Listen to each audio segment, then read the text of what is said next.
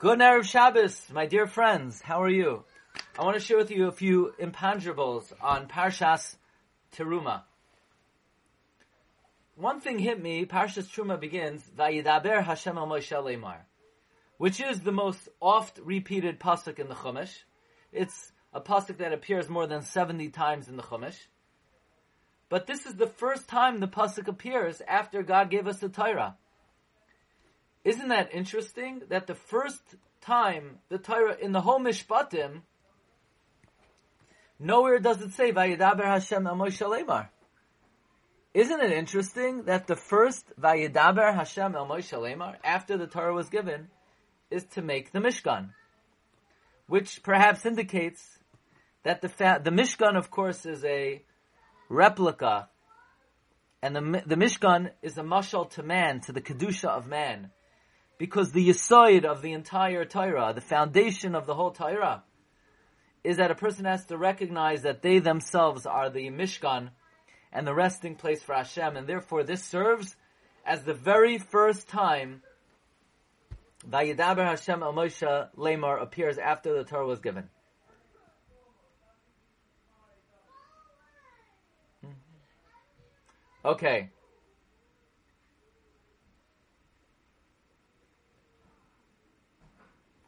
Rashi comments on the Aroin, Va'asu Aroin. Rashi says, it's like a box that is made without legs. Question. Why did Rashi have to say that?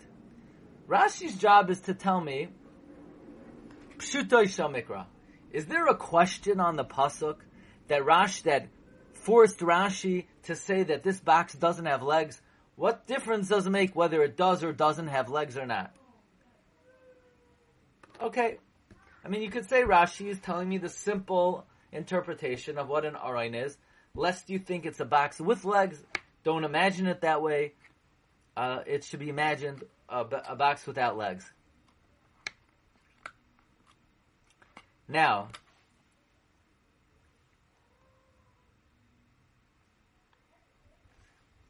It's interesting in Chav Hey Pasuk Yabez, the pasuk says Ushtei Tabais Tachas Atalechos Ushtei Tabas Tachas Atzalei Hashenis. It should really say Shtei Tabais Ushtei Tabais. Instead, it says Ushtei Tabais and then again Ushtei Tabais. So Rashi says it's an extra vav. But the question is, so what does it do? So why is it there? Why is there an extra vav?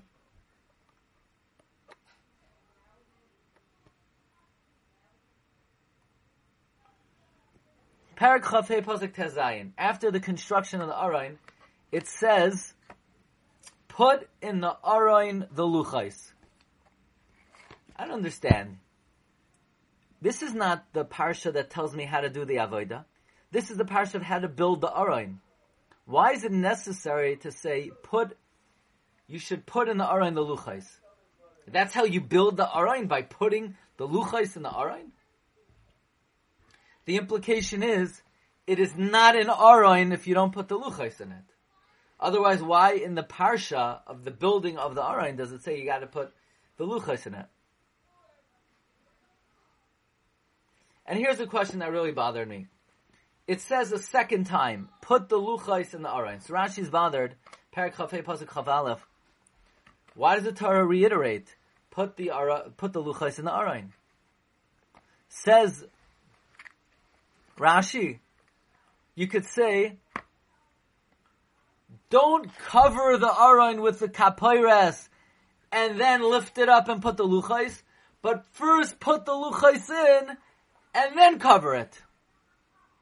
Meaning it has to be that way. You have to first put in the luchais and then cover it. Don't cover it, take off the cover and then put in the luchais. So I don't understand that. That's exactly what the pasuk does not say. The pasuk says, "V'nasata es hakapoyres ala The, the pasuk says, first cover it and then put in the luchais. So Rashi's saying it reiterates to put in the luchais to tell you to first put in the luchais, but the pasuk says first cover it. Next.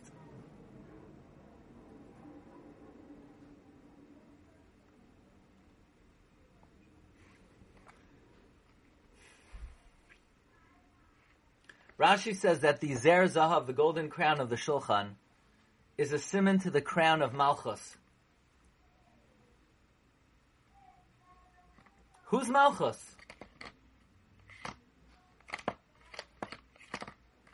The crown of Malchus. Who's Malchus? Malchus Bais David? Hmm. L'chayra means Hashem's Malchus. So but Rashi says the crown of the Arain represents the crown of Torah. Whose crown? Is it Hashem's crown of Torah? The Talmud Chacham's crown of Torah? Who do these crowns represent? Why are they in the Mishkan? Interesting to think about. And finally, Rashi tells us that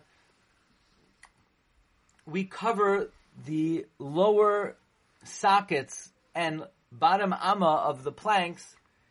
Rashi says the Torah is teaching us eretz, that a person should take pity on something which is beautiful.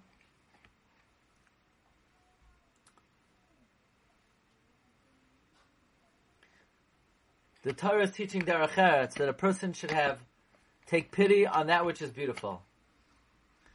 Question: Why is the Torah teaching me this lesson that you should take pity on things that have value here? Why here is the Torah teaching me that you should take pity on that which is valuable? Okay, these are some questions on Parshas Truma. I want to share with you some thoughts on uh, tefillah.